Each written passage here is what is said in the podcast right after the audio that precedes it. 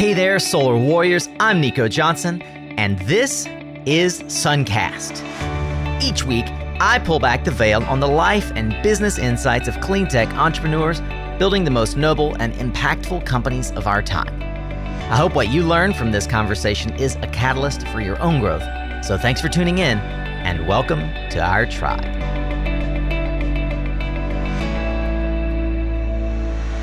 Hey there, Solar Warrior. Welcome to another Tactical Tuesday conversations with subject matter experts designed to give you practical tools, tips, and advice for building your solar business and career and grow with us here on Suncast.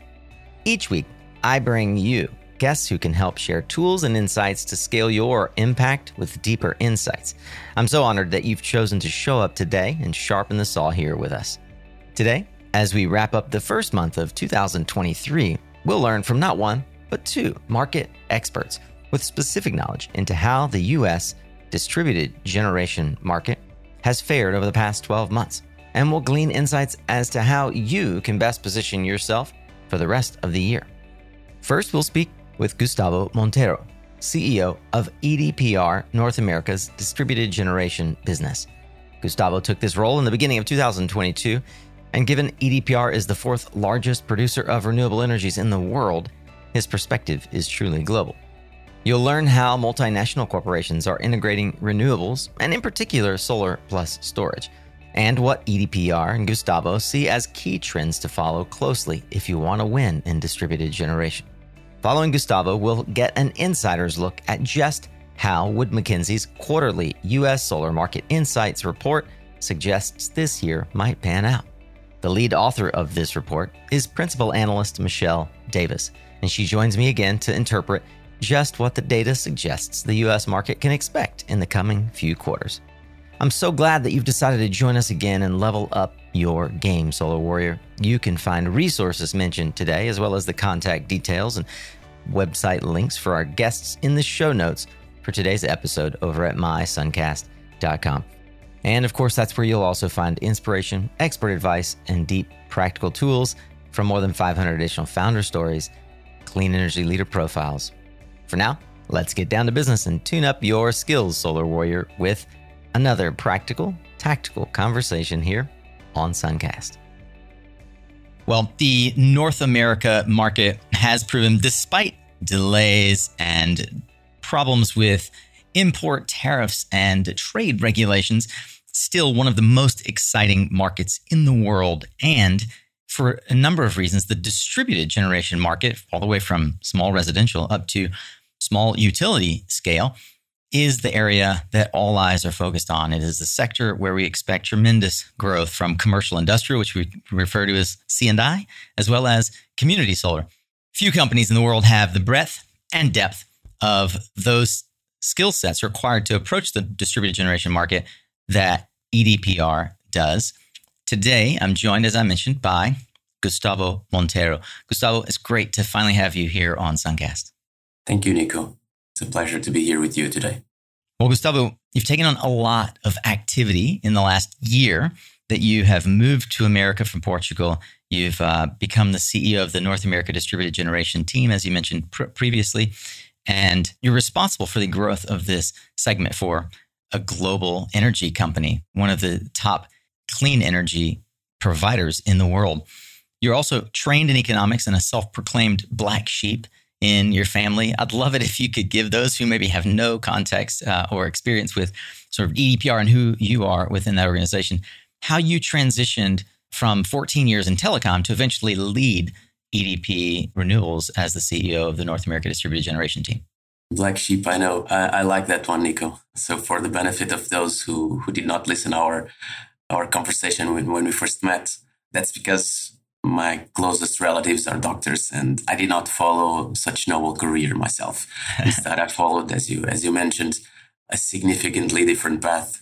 I studied economics and business administration. So sometimes I use I like to call myself as the black sheep of my of my family but yeah, it was it was a significant change uh, after so many years in in this industry, telecom industry that is well known uh, as being highly competitive, innovation focused, client driven. I had this great opportunity to to join EDP Group in Portugal, and if you are an outsider to the energy sector or energy industry, if you prefer, you might think that it's a movement from a more fast paced sector, uh, the telecoms, to a less fast paced one in, in energy. But let me tell you, you couldn't be more wrong. Mm. It's incredible the, the phase, uh, the stage that the energy industry is at the moment, not only in the US, but across most of the geographies that, that I that I've worked in with an immense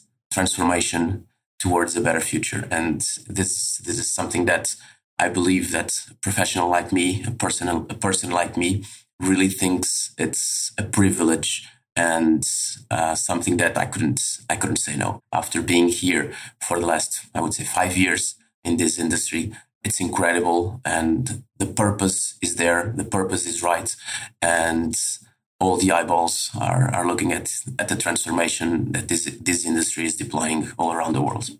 So you came over from telecom and first cut your teeth at a more executive overview level at EDPR in Portugal. Could you explain a bit the sort of the macro experience or top down view that you had on the business prior to being appointed the role to move over to America and, and take the role that you currently have? So my first appointment at EDP in Portugal was to lead the Resi segment and the community solar business model that we were launching in Iberia, uh, in Portugal, to be more specific.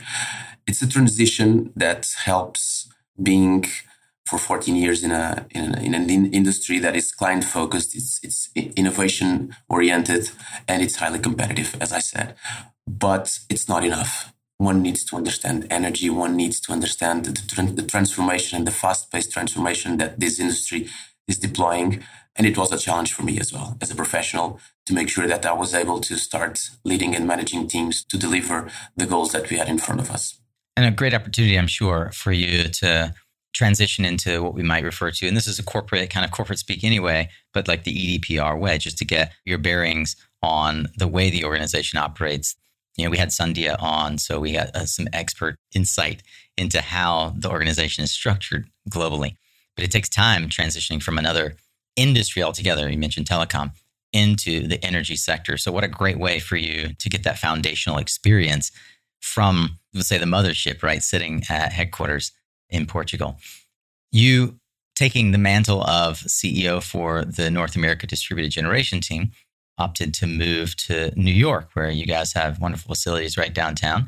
Had a chance to meet with your team there. I'd love to know, uh, just at a personal level, is there anything that has been uh, particularly interesting or surprising to you, maybe even unexpected, in the process of moving your family from uh, from Portugal over to North America?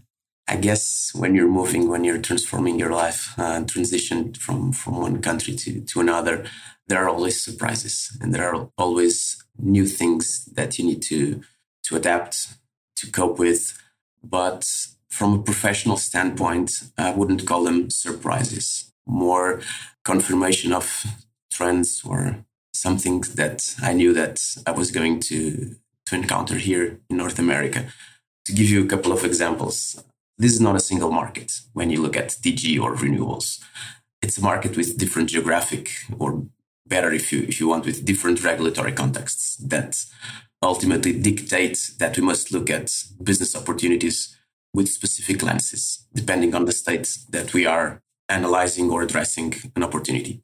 It's also visible that we have very different stages of development of solar DG and, and renewables as a whole as well when we analyze the entire US markets. If you can say that already a significant number of states where DG has already a long story of development and penetration, and these tend to be more interesting markets in terms of size of the opportunity, but also more competitive ones because they're more mature. Uh, we also have some states where DG is still taking off, if you want, or preparing to take off. But those states, those markets will definitely be the future, the future growth markets here in the US as well. I would also say when you look at regulation and compare North America with some European contexts that, that I had the chance to, to work on, I believe here I find a more pragmatic approach to regulation.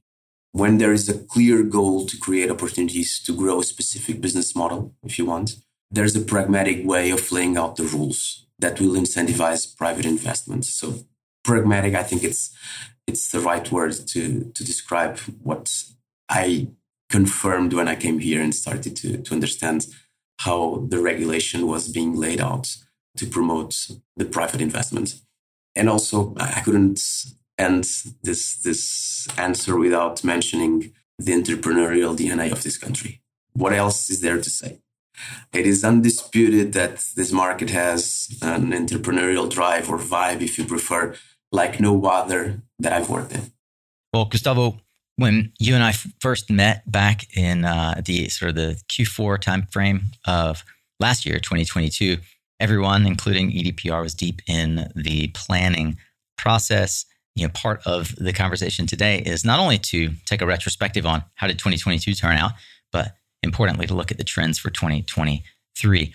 I'm curious, as you start to round out the year and, and you're planning for the upcoming year, which is now we're squarely in, what sorts of data sources are you relying on, both internally and externally, for your estimations of market size, direction, opportunities, and scale? Could you frame that part of the conversation for me?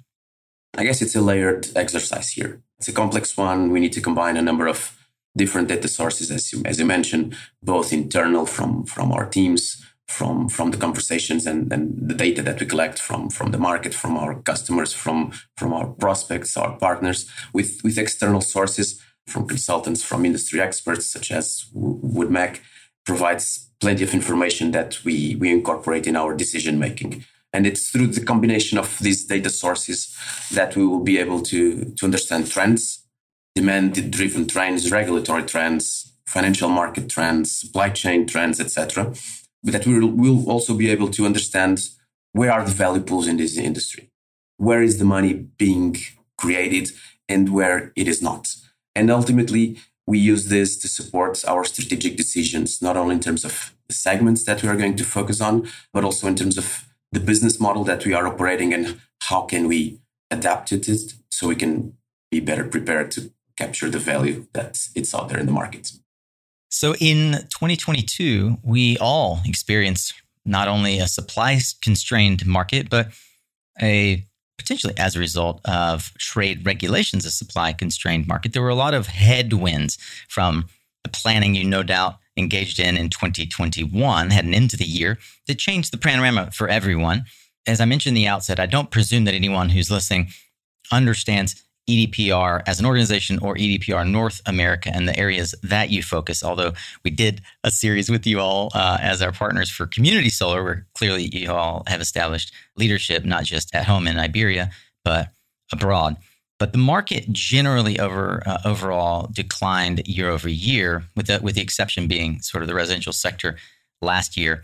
Yet in 2023, now we have what many believe not no longer is a headwind, but a tailwind with the IRA uh, expected to bring something like a 62 gigawatt boost over the next five years. I'd love it if you would take a moment then as we look back at 2022.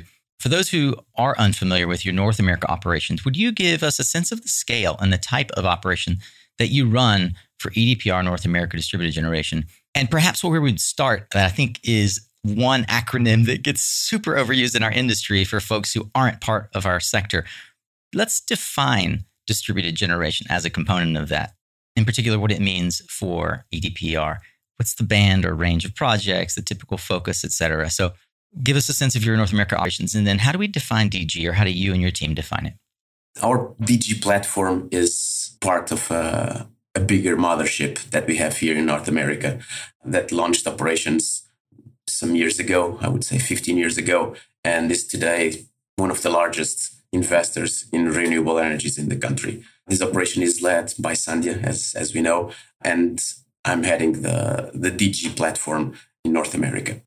Defining DG is not a simple thing. Your question has a, a difficult and complex answer. I will try to, to explain how we look at it uh, in terms of the separation of businesses that our mothership, if you want, the utility scale oriented organization performs and how are we managing our operations at the DG? What kind of projects are we focusing on? So mm-hmm. typically we, we work with the traditional DG projects on site rooftop or canopy projects for C&I, uh, community solar projects, and also some remote net metering or, or even uh, smaller projects for utilities, typically below 20 megawatts.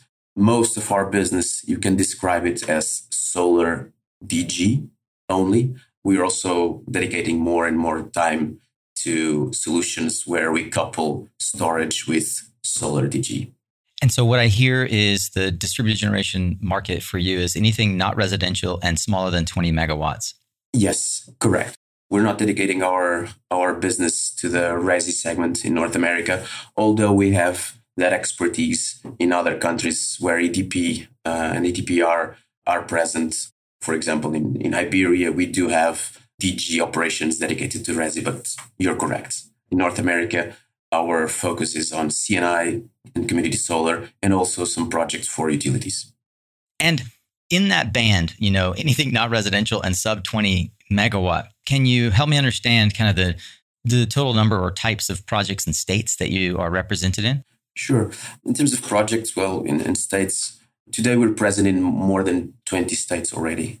And in terms of projects, we'll be ending this year, or we ended the year with well over 200 projects in, our operational fleet. In terms of overall size of what we are aiming for in North America, the DG platform success is part of EDPRNA's exponential growth. And if you account for all the ambition that we have, utility scale and DG scale in North America, we're, we're talking about close to two gigawatts of new operating capacity per year over the next years. Well, in terms of verticals or markets, you know, we mentioned a few here. I'm curious, where has your team experienced the most growth in the year looking back? Clearly from C&I, with more traditional on site solar DG solutions, mostly on the back of ESG agendas and energy efficiency agendas from, from the market and from, from, the, from the companies that we work with that continue to drive and continued to drive a large portion of, of the growth in, in the DG space.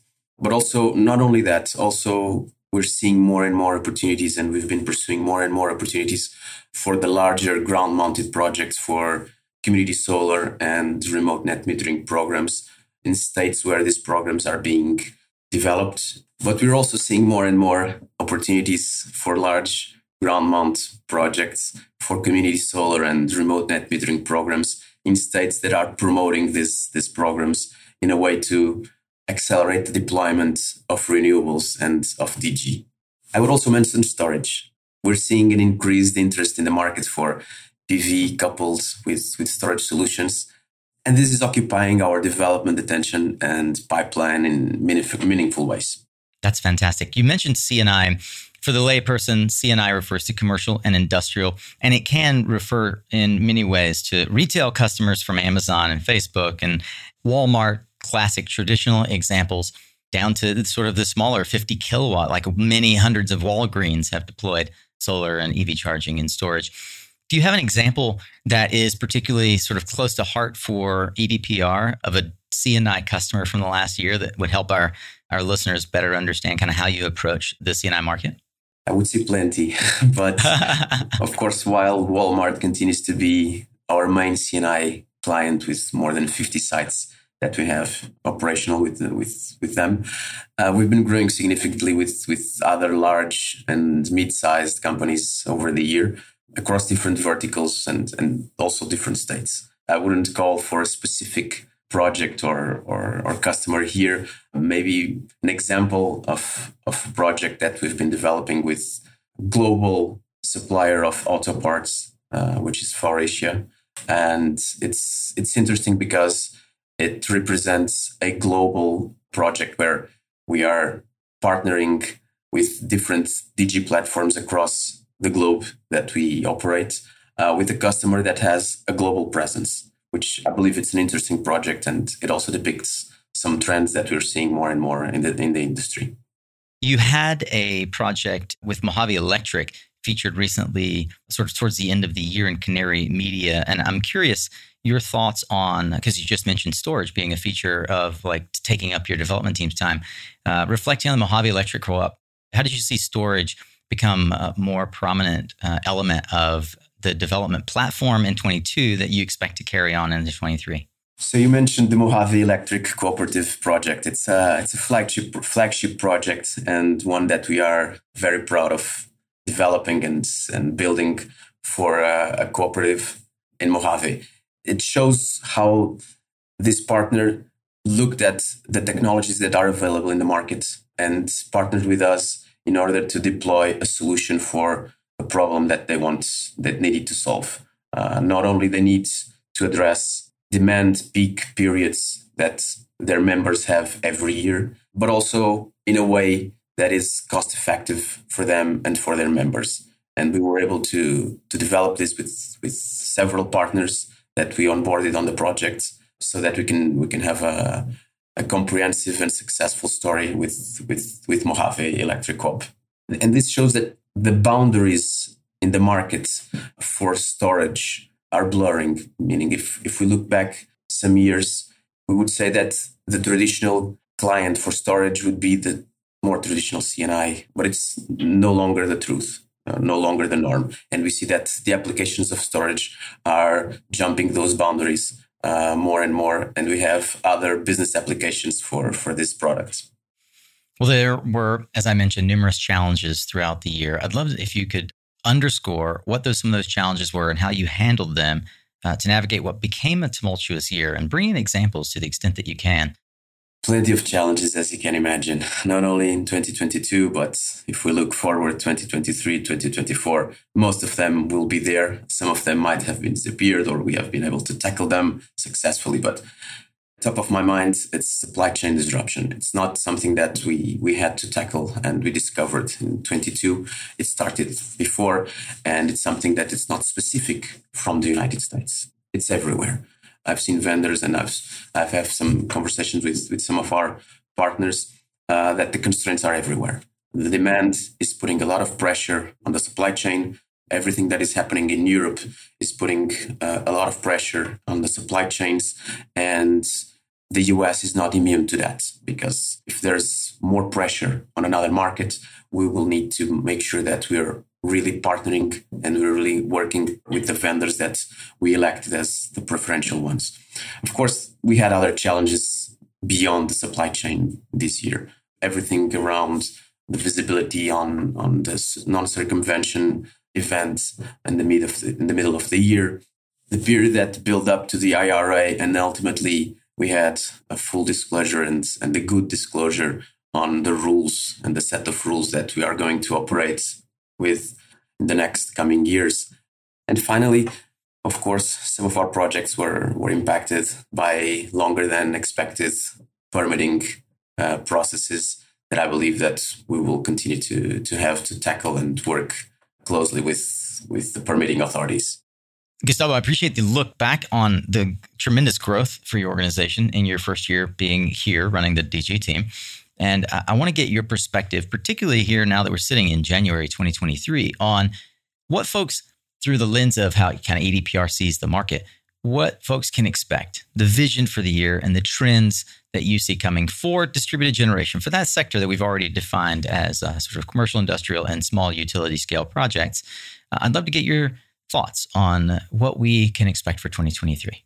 Without a doubt, vendor and developer partnerships will continue to play a key role in our success story, not only for EDPR and ADG, but for everybody that needs to, that wants to play and be successful at the DG space in North America.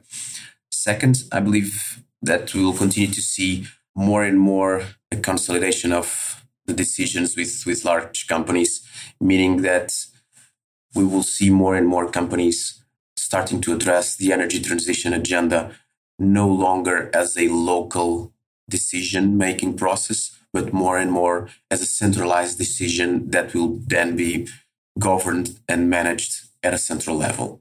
And that will pose some challenges to players that want to be successful in this space. Uh, I would say, third, we'll continue to see a relevant pressure of ESG agendas from C&I, large and mid sized C&I players in North America that will continue to drive a significant portion of growth of the DG deployment next in the next years, and it's going to become more and more comprehensive. What do I mean by this? Large and mid-sized C&I ESG agendas start now to put pressure on their supply chains, on their suppliers, and who will be able to position itself as a provider not only for these large and mid-sized companies, but also to support them in the decarbonization of their supply chains will be more successful. I believe that a fourth trend that we see more and more in large and mid-sized C&I clients is that shopping for DG solutions is becoming increasingly integrated with overall energy procurement strategy. Of course, this is a combination of ESG agendas and energy procurement agendas, but we're seeing more and more uh, large and mid-sized companies. Not saying that this is something new, something that we already have seen many companies in the United States doing this, but I believe it's becoming more and more a trend that we should be focusing on and be aware of. And to finalize, something that I believe it is impacting North America, uh, but it comes from from the outside. What's happening in Europe is putting uh, a lot of pressure on on supply chains. European governments are doubling down the bet on renewables in a way to become more and more independent. It's no longer a run to become greener. It's a run to become more and more independent in terms of energy. And this is having an impact in other markets because it's putting pressure, increased pressure on, on supply chains. You know, Gustavo, I wonder when we think about the macroeconomic impact, uh, it does underscore some of the things that you outlined here with a global move towards both centralized uh, procurement and a push on all levels in all countries to accelerate the move towards clean energy. It further constrains. I remember when I was at Trina, having a constant battle with like who I could allocate product to. So the supply constraint issues that you pointed out in 22 and 20, even in 21, uh, I think are likely to persist simply based on what we see with an extremely accelerated transition uh, to clean energy in Europe based on the, the Ukraine conflict. Do you have any data points that might sort of underscore that for us? Yes, Nico. To, to give you an idea on on how important is the, the vendor partnerships and the developer partnerships that I put in, in number one in, in the trends and priority lists. Sharing with you a recent conversation that I had with, with one of our vendor partners back in back in Europe. It's a global uh, supplier uh, that provides uh, equipment for for DG uh, markets, North America, Europe, and and everywhere. And we were discussing allocation because we, we were discussing our plans and our needs. And you know what, Nico, to my surprise and probably to, to your surprise as well, he told me when we, when we were discussing the, the allocation for Q2, Q3, Q4 uh, for our needs, he told me that only the German market was procuring, was ordering from them the same number as the entire US companies were ordering from them. Is that in POs? Like he has POs already in place from Germany for that volume? That's in POs. so hang on, let me see if I got that right. The PO stack that he has from Germany is equivalent to the entirety of the US. Yeah. Yes. Second quarter, third quarter. Those were the numbers he was sharing. That's the kind of impact that we're putting, that Europe is putting on, on, on the supply chain at the moment on the global supply. That's, I mean, this is like 2008 numbers, right? Like you had Spain or Germany taking up all of the global allocation, and it was hard for us to get product. And this is insightful because, as I suggested, I don't think the supply constraints are going away, mainly because of the the conflict in Ukraine and its relevant acceleration of the neighboring markets. Which, lest we forget, the relevant markets in the globe that basically catapulted us into the current sort of uh, tailwind that we all appreciate the the parabolic curve of growth for solar globally, thanks to Germany and then Spain and then the UK and then the US, not in the, not in some other order, right? Absolutely, and this this really depicts the importance of the relationships that we need to nurture with our key vendors. Uh, it's absolutely key that we keep these relationships as tight and as transparent and as trustworthy as we can so we can we can plan for for for the future so we can deliver what we are committed to deliver with our customers on time.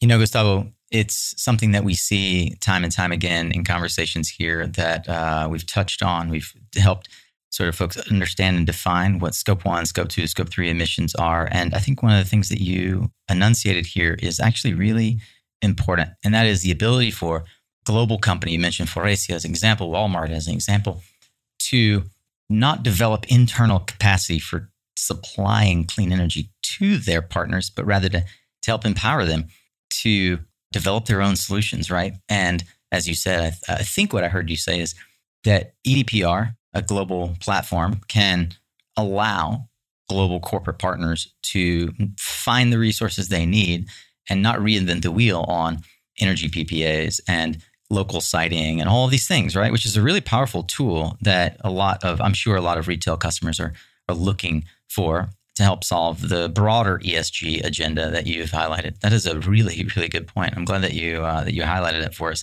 And it also means that wherever EDPR and companies like EDPR have a footprint, they likewise depend on and rely on local developers and a local network of folks, as as we discussed in our community solar series with one of your development team. That developing that network uh, all the way at the hyper local level is super important. It is what it is what in fact a global company like uh, Walmart or Amazon or Faurecia is depending on, so that they don't have to go reinvent that for themselves. With that in mind, I'd love it uh, as we sort of close out the conversation here, knowing that there are a number of folks here listening that are developing their own pipelines. Maybe they work with EDPR, and perhaps they don't. Uh, but nevertheless, they can learn from the depth of experience and, and breadth of knowledge that you all bring to the marketplace. I'm curious if you'd have any parting words of advice for developers as they finalize uh, their plans and sort of round out the the first month of the year here. This stands to be a hallmark year for distributed generation in uh, North America. I think the first word is one that we also already already mentioned here is which is finding the right partnership. Mm-hmm. It's something that we need to continue to push forward in terms of acceleration in the industry. We don't get there uh, working by ourselves alone. We need to partner and we need to to choose the right partners.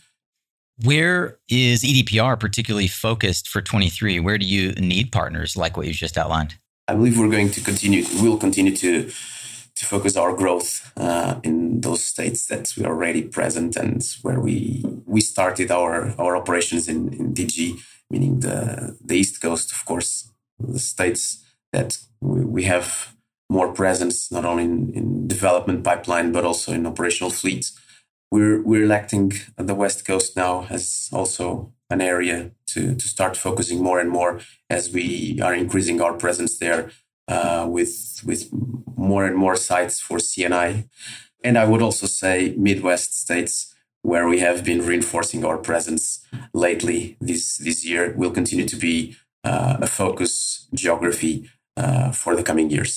We're looking to increase our presence, as, as I said, in the Midwest states. I would highlight, of course, Ohio, Wisconsin, and Illinois as three priorities that we have as of today. And we are very, very keen on, on growing there uh, in the coming years. And also, as an additional advice for developers, uh, I believe it's quite relevant while working with, with EDPR uh, and also with, with, other, with other partners it's it's relevant to to focus on creating a community, a local community bond and local community impact. We as a partner that wishes and will stay working with the community for 25, 35 and more years, we are very committed to laying out the right kind of impact, the positive impact in our projects. And that needs to start with the developers that we are partnering with. And there's another piece of advice, if I may, uh, to developers that uh, we are trying to work with and that we want to work with is make sure that we are all aware of the role of communities in creating success for our projects. Partnering with, with communities around our projects is, is really, really important to us. Uh, we're not building a project and we're going away. No, we're staying there for 25, 35, 35, and, or even more years. And we want to ensure that we're trusted partners as sometimes we say, we call ourselves, we want to be seen as trusted neighbors and that we are working with, with local communities to empower them. We're not here to give them power. We're giving, we're trying to empower them to use greener and more sustainable energy for the future. And this should start from the beginning of our projects, meaning that the developers that we're, we're willing to partner with need to have this mindset. And in addition, uh, as local stewards and local good no, good local neighbors, you're creating great jobs, and uh, you're helping show uh, the future generations in those communities what it looks like to be environmental stewards. And I think that makes all the difference. And there definitely are developers out there who have that mindset. There are developers who are just land merchants and they're trying to flip property for something more valuable than ag or real estate. I love the ability to focus on not just the short term construction jobs, but the permanent jobs that are added to these projects. And I concur with you that being a good steward and a good neighbor is a key element of being a good developer uh, for the kinds of, the kind of scale that we need. Um, it's not just a transaction for most of these communities and these farmers. Uh, so I really appreciate that color, Gustavo. Gustavo, it's been uh, really a pleasure to have you on the on the show. I look forward to hearing more about how your plans unfold in the year and who uh, from our community chooses to to reach out and partner with you. Where can folks fo- follow along in your journey and connect with you and your team? No, thank you, Nico. It was uh, a true pleasure and a privilege to be here with you today. And for that, I would invite everybody uh, to check out our brand new website, www.edprnadg.com. We have plenty of content there, not only this podcast that we're doing with you so successfully, uh, but plenty of other contacts. And I believe that's the best way to get in touch with our team. Visit www.edprnadg.com. Absolutely. And we'll link to that, of course, in uh, the show notes for this episode. You can check out the monthly Distributed Energy Insights blog and the unbelievable resource center that your team, including Tom and the great marketing uh, folks you have at EDPR, have put together. Gustavo, wish you well, and I look forward to seeing you out in the wild soon. Thank you so much. For those who have done any amount of planning for your business and used third party data, it's highly likely you've turned, as I have in my past, to the WoodMac U.S. Solar Market Quarterly Insights Report. The report is considered the gold standard for market size, forecast, and trends. And I'm honored to have Michelle Davis, the lead author, back once again to talk about what this latest quarter report can tell us. Well, various times in the conversation, we have mentioned the importance in planning of using third party verifiable data. Arguably, no one has built a more trusted and verifiable database in the North America solar market for sure than the folks over at Wood Mackenzie, which we affectionately refer to as WoodMac. Here to talk a bit about the underlying fidelity of that data and what it says about 2023 is the lead author from the latest Solar Market Insight Report, which is a quarterly report from WoodMac, Michelle Davis. Michelle, great to see you. You too, Nico. Great to be here. Always fun to have you on the show. You always provide us the insights that we need, as well as your report provides all the insight that developers rely on. For most of the folks I know, it is a cornerstone to their marketing budget requests, their sales forecasts, etc. Imagine that uh, comes with a certain amount of both prestige and stress for you and your team. Certainly, yes. it's a very structured, regimented process to get the report out. You know, I think a lot of folks would think that these reports from WoodMac and others that effectively try to structure a narrative around market forecasts and projections are kind of quote for the big guys. So I wanted to ask at the outset for these kinds of data sets and the reports that uh, that you produce, who is the audience and how do we contextualize this data for folks that maybe don't have the kind of budget or team or business size that an EDPR has? Yeah, that's a great question the answer is basically that the Solar Market Insight Report is for anybody interested in solar. We write the reports so that even some of the most complex issues in the industry can be well understood to someone who's unfamiliar with solar, just sort of someone who's generally involved in the energy industry. You know, obviously, SEIA is a partner with us on this report uh, and publishing it. So we want it to have a wide audience. We want it to be very relevant for multiple different types of folks in the industry. And to really break down some of the complex issues of this industry into something everyone can understand uh, and learn about for this growing this growing area. I'm glad that you mentioned SEIA, the Solar Energy Industry Association, your partner on the report for many years now, all the way back to, I believe, when it was uh, being produced by Greentech Media prior to the WoodMac acquisition. Yep, absolutely. In terms of years, how long has this report been in production and continuously in terms of database maintenance? And then where does this data for the Solar Market Insight Report come from? Yeah, good question. The Solar Market Insight Report's been published consistently since 2010, so quite some time. Wow. A lot earlier than me joining the team. I've been around since 2017, so it's had a long history uh, prior to to my tenure. We've been very fortunate with the longevity of the Solar Market Insight Report because we've been able to establish long running data partnerships mm-hmm. with multiple utilities and program administrators. So the uh, real foundation of the data that we analyze and report on for the report is all of this project level data yeah. from utilities, developers, program administrators, et cetera. So and and I'm a little bit more focused on distributed solar. We have about right. 70 to 80 percent of the distributed solar markets in the US covered in terms of project level details. Yeah. Where we don't have project level detail or project level data, we of course fill that in with other data sources in order to at least size the market. So even if we don't have project wow. level details, we can at least tell the market this is the size of the market, this was how much was installed in each quarter. You know, there are a number of reporting agencies, not the least of which is the US EIA or Energy Information Administration. And I'm sure that a common refrain or pushback to why would I buy a report like this would be, well, why can't I just use EIA data? Isn't that it's publicly available? It's aggregated by the government. Yeah, good question. Sometimes folks ask us about this too. We do use EIA data occasionally when we don't have anything better. Mm-hmm. And the reason for that is because if anybody out there consistently uses EIA data, particularly on distributed solar, they've probably discovered that it's got some inconsistencies and some errors. Mm-hmm. The EIA reports on the total amount of, of cumulative installations that were net metered in a given utility territory and state every mm-hmm. month. We use that. It's certainly useful, but there's lots of instances where the cumulative total goes down, which of course doesn't make any sense, where the data is missing, where it's obvious that somebody who was responsible for reporting at the utility didn't fill in their forms for like two years.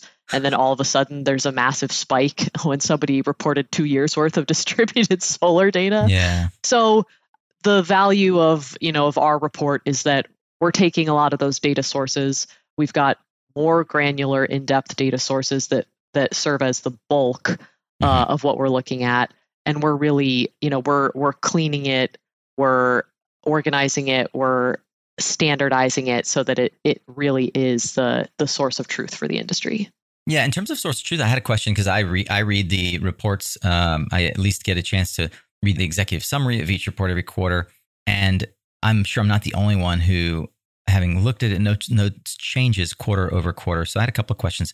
Can you address the the top line question of why are there changes quarter to quarter? In particular, the percent delta quarter to quarter uh, in numbers if someone compares one quarter to another, which in my mind would produce a question around data quality. So I wanted to just ask that in the outset: How frequently is the data updated, and then how do how do we rationalize or justify the changes in data, and how do you ensure data quality? Great question. We collect data every quarter, and even though there are changes from quarter to quarter, that's due to the fact that when we get a new quarterly data set, so, for example, this quarter, it would have been all the data installed through Q3. Mm-hmm. We also get any updates for Q2 volumes. And those updates tend to vary about anywhere from you know 10 to 15% from what we would have reported last quarter for Q2. And that's just because of some, you know, some utilities might have data delays, some projects might have been filled in retroactively or added to the data set retroactively it's a fairly common issue in data sets to have some historical changes. And that's why it's so important when you're looking at the, the SMI reports and the SMI data to use whatever the most recent quarter is, because that's going to have the most updated data sources for you know every historical quarter. For those of us who aren't research quants looking at databases all the time, could you explain a bit the methodology underlying how the forecasts are made? So there's one that there's one element of the report which says here is the prior quarter. It's always a quarter behind looking back. Here's the prior quarter data. And here is what we, from that information, are able to forecast about what is to come, which is, in fact, why most folks buy the report because they want to be able to forecast what they can expect and what the market is going to do, what the TAM and uh, and their participation in it would look like. Could you discuss a little bit the underlying methodology for that forecast? Sure. There's multiple different factors that we take into consideration when we put together a forecast. Obviously, the quarterly pace of additions is one of them, particularly in distributed solar. Other analysts on our team focus on utility scale, and they have a lot of data on utility scale pipeline. So that's a really huge source of data and information for the near term forecast. For distributed solar, thinking a little bit more on the commercial side of things, commercial and community solar, we also have solid amounts of pipeline data in, in key major states.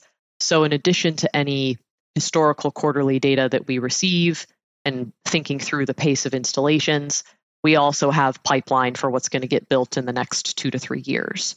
So, we're utilizing that pipeline data for the near term. Yeah. Another major input to our forecasts, this is one of the, I would say, major value adds for our clients, is that we are constantly talking to folks in the industry. All the analysts are having dozens of calls every quarter talking to folks about what does your pipeline look like? What does your sales backlog look like for hmm. residential, which is a big problem right now, actually. Residential installers just, they have so much business, they can't get to it fast enough. So we're asking those questions. We've got, you know, lots of anecdotes and evidence from folks doing work directly on the ground that informs the growth rates that we assume and the projections that we put out. And then I think the final thing I would like to note is that we're also looking, particularly in distributed solar, at market penetration. Yeah. So, what percent of residential homes has solar? What percent of commercial buildings has solar? And for sort of further out in our outlooks, we're asking ourselves, does this make sense? Mm. Is this state hitting a market penetration that would sort of lead to an obvious decline in growth because it's just getting harder and harder to in, to sell each incremental solar Sure. project. Mm. So that's that's sort of the the forecast methodology. Yeah. Cliff notes.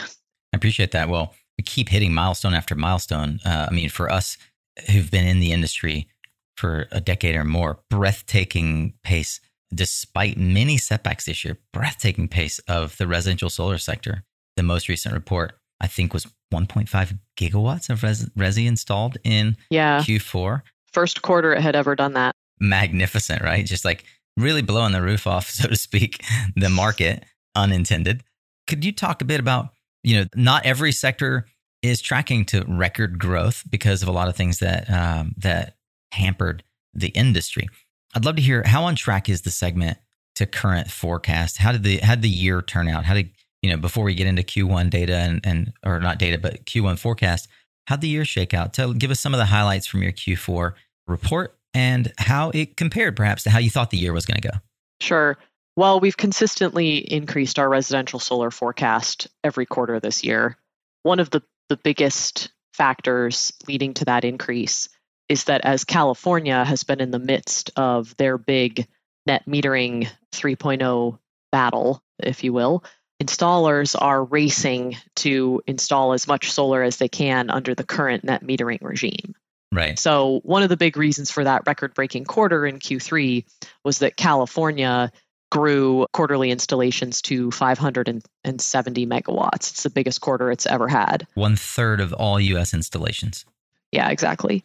So, we're forecasting almost 5 gigawatts of residential solar to be installed in, you know, the the prior year. We won't have actual confirmation of what that ended up being until we collect all of our data for Q4, of course. This year's forecast for residential solar in 2022 is forecast to be just under 5 gigawatts. And the solar industry, the residential sector at least in particular, has has never been that high. So it's certainly going to be a record year for that industry. Yeah.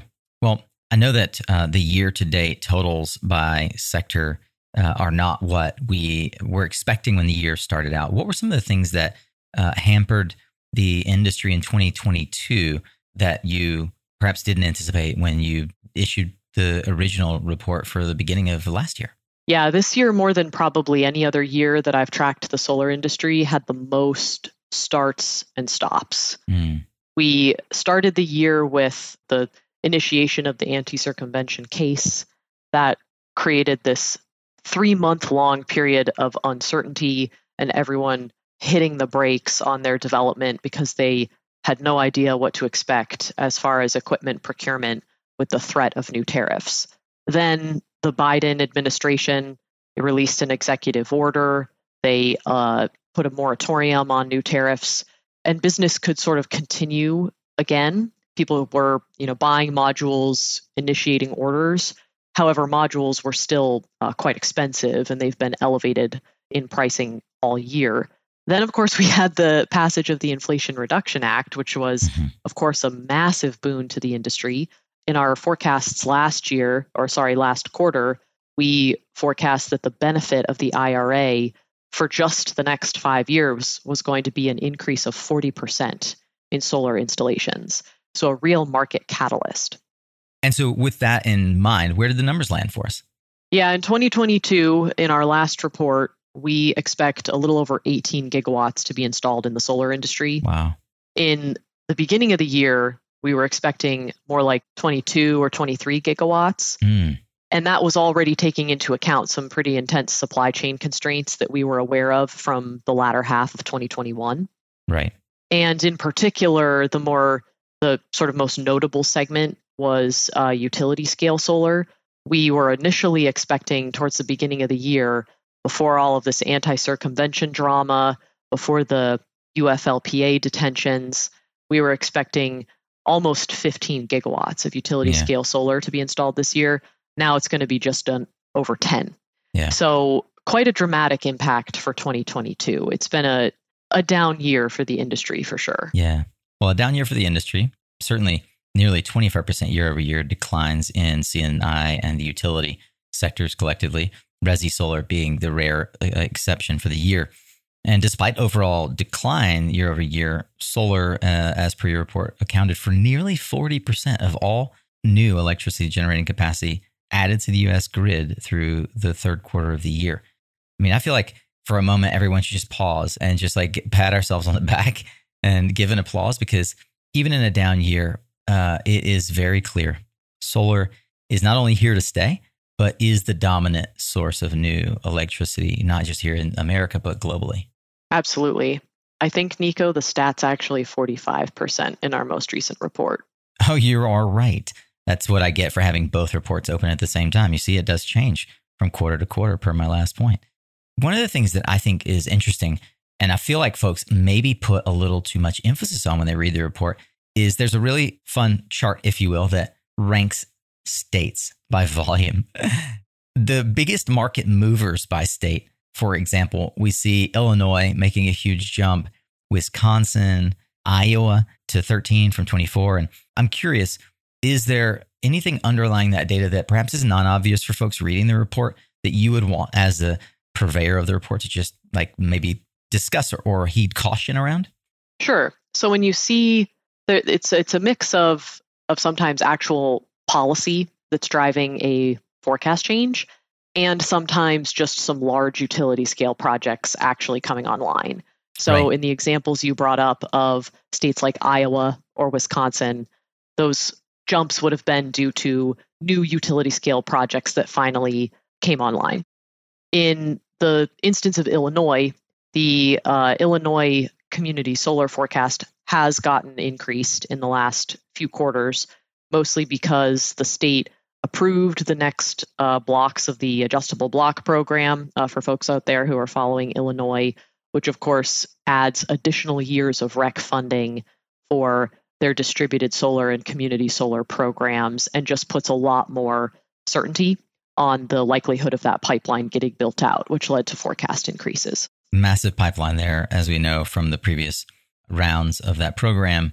That was just sort Yes. of in a wait and see, like the rest of the market. Go, go figure. Now, one thing that stands out to me before we jump into 23 data is the surprising decline and rather precipitous of Virginia. I'd love to know if there's anything underlying the data for Virginia that you could highlight because Virginia previously was at in the top five uh, consistently, and now it's almost out of the top twenty-five. It's like it's like watching your favorite football team slide out of the AP poll. yeah, unfortunately, Virginia had a policy passed in the middle of this year that lowered our expectations for its new community solar market. So a lot of the folks in the community solar industry were quite optimistic and excited about the Virginia community solar market, which was going to start in earnest in 2023. But then they passed a uh, they passed legislation that basically requires a fairly high minimum bill for customers, hmm. which makes it quite difficult to provide savings for community solar customers. The bright spot is that there's an exception for low to middle income customers. Yeah. So if you are a community solar developer who subscribes exclusively low to middle income subscribers, that minimum bill doesn't apply. But for mm-hmm. standard community solar customers that don't necessarily meet those low to middle income requirements, the minimum bill does apply and it does make it a lot harder to achieve those savings. So we will obviously be monitoring that market and talking to folks who are trying to do business there to see how that shakes out in the next year or so. Well, let's get into the data for this year, 2023. What revelations does the latest quarterly report offer for developers as we look out to the new year? Sure. 2023 should be a year of recovery for the solar industry. We're expecting over 27 gigawatts of build, which will stand in contrast to the over 18 that we forecast was going to be built by the end of last year. And that'll be a 50% increase. Mm-hmm. That obviously sounds real fantastic. But yeah. of course, it's basically a lot of delayed projects from 2022 into 2023. Most of those are likely under construction right now, or they're in very advanced stages of development and they are about to initiate construction. Mm. So for 2023, it should mostly be a recovery year, installing projects that had been delayed, you know, getting projects online that were waiting for equipment to be delivered. The number again for those who were distracted, the 23 expectation total gigawatts? It's a little over 27. 27. Perfect. A little over 27 gigawatts. Is that is there a prior year that that approximates that volume? We know that 2022 is uh, obviously a down year. The closest year is uh, 2021 with mm-hmm. a little over 24 gigawatts. So if this year hits the levels that we are expecting, it will be a record year. Uh, but yeah. of course, with the caveat that 2022 should have been a bigger year if it hadn't been for a lot of the supply chain constraints and snafus that occurred this year. Yeah. It still, looks like more than 10% market growth over the biggest year we've ever had. So that's not chump change. Wall Street's definitely going to pay attention to, to that. yep, absolutely. I'd love to hear is there anything that the folks in the C&I or community solar sector can anticipate or expect that you're seeing in the data for 23 that would give them hope, given that 2022 was a down year? Yeah, that's a great question. We are expecting for both of those markets to see growth in 2023 over this past year.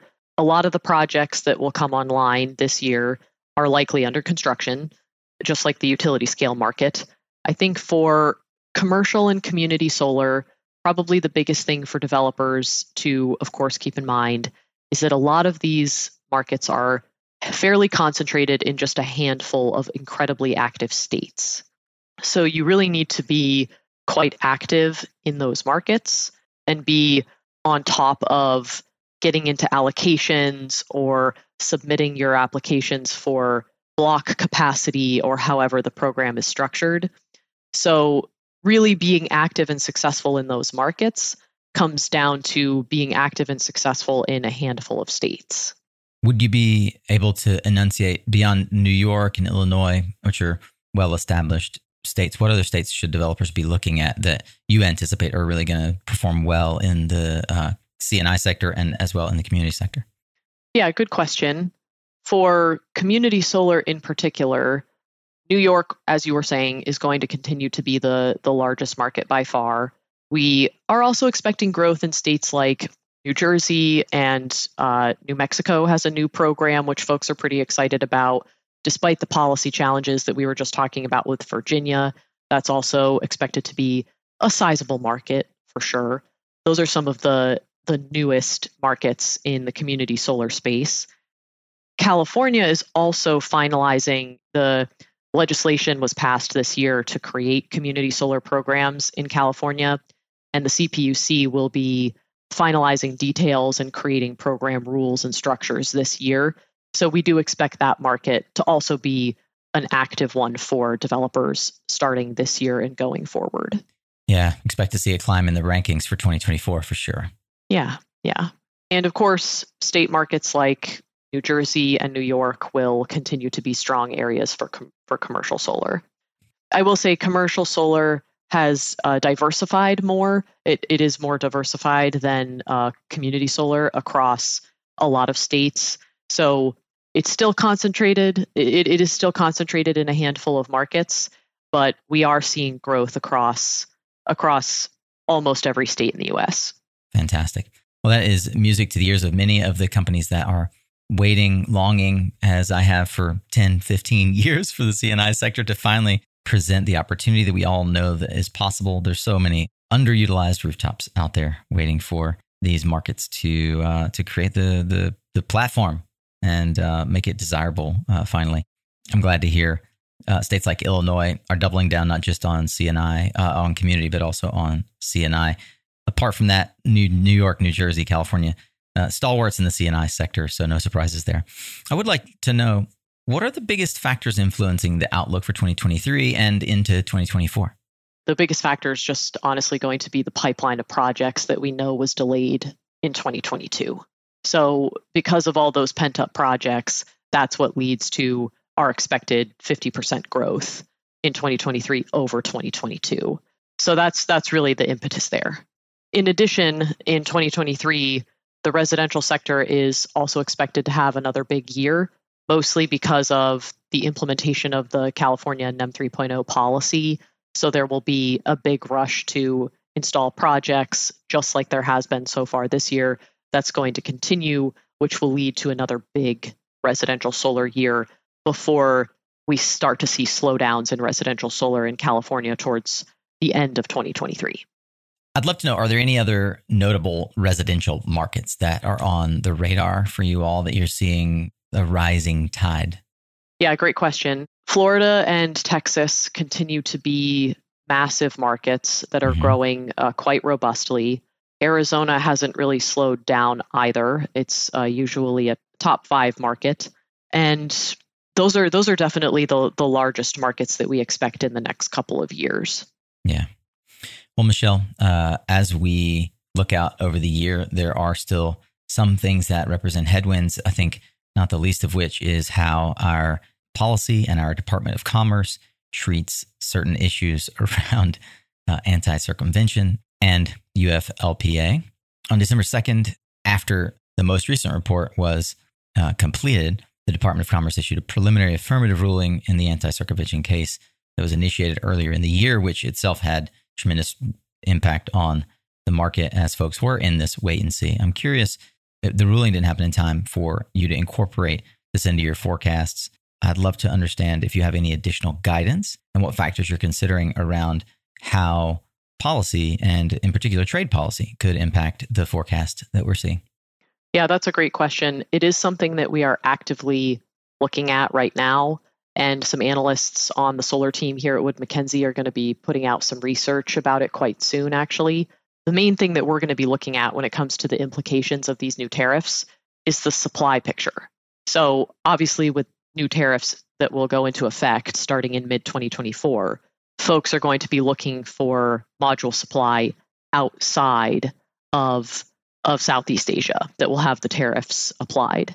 So we are, you know, making sure that we're solidifying all of our data on which new facilities are going to come online by that time frame, which are going to be able to deliver modules to developers in the US? And then how does that compare to the amount of solar demand that we expect in 2024 and onward?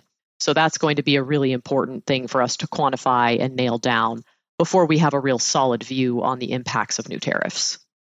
Well, Michelle, I for sure will be eagerly watching uh, both all of the WoodMac and your personal posts on LinkedIn for uh, signs and tidbits of what's to come. But for those who wish to learn more, dig deeper, actually get their hands on the report, not just the executive summary, but the data behind it and the actual full long report, how could they learn more about the work that you do, connect with you, and get their hands on that report? Sure. We do sell the report as a one off um, mm-hmm. just on our WoodMac website. But of mm-hmm. course, uh, I would always encourage folks to consider a subscription to all of the fantastic research and data that we include in our solar subscriptions, which of course includes the Solar Market Insight Report. Gotcha. So, you know, all of that information is very easily found on the Wood Mackenzie websites. You can put Solar Market Insight into Google and you'll find lots of great information right away. Yep. If you search WoodMac Solar Market Insight, it is the first result. I will also link to it in the show notes. I'll also link to uh, Michelle's LinkedIn so that you can reach out and connect personally with Michelle. Michelle Davis is principal analyst for U.S. Distributed Solar at Wood Mackenzie, and it is always a pleasure to have you back on Suncast. Thanks for joining us again. Of course, Nico. All right, well, that is a wrap on today's practical insights, and I expect that you are now well equipped for the rest of this 2023. Is the year already as exciting and optimistic for you as Gustavo and Michelle have painted it out to be? What reservations, if any, still linger for you? I'd love to hear your thoughts, so please take a moment to comment on our LinkedIn post today and let Michelle and Gustavo and their teams know that you took the time to listen to this episode. Share it with someone else. Or better yet, go subscribe to our weekly emails. And if you'd like to give me feedback specifically on how we can improve or what else we could be doing to bring you value in these episodes, of course, you should subscribe to our weekly emails and hit me up with a direct reply. Special thanks to our friends over at EDPR and Gustavo Montero for sharing with our audience your views on the trends, tailwinds, and even obstacles facing the distributed generation market. Learn more about what they are up to at www.edprnadg.com. And thanks again to Michelle Davis and our friends at WoodMac for sharing firsthand what the Solar Market Insight Report has to say about the months to come. I hope that it will serve you well in your planning. I hope you feel better equipped as well to move with confidence into the rest of this quarter, Solar Warrior. We'll be right back here on Thursday with a distributed generation OG, the founder of Jordan Energy and Let's Share the Sun Foundation, Mr. Bill Jordan. Curious what it looks like to focus on one market and really dominate it? Jordan Energy has done more solar on dairy farms than just about any other developer and his inspiring story of building solar in developing countries will surely have you pondering whether you're doing all you can do with the resources you've been given. If you've been wondering how you could partner with Suncast as a sponsor, get coaching from me personally to help you scale your clean energy business or transition into the solar industry, or maybe you're just looking to commune with myself and other like minded souls in our one of a kind community, you find everything you need at mysuncast.com. Remember, you are what you listen to. Thanks again for showing up, Solar Warrior. It's half the battle.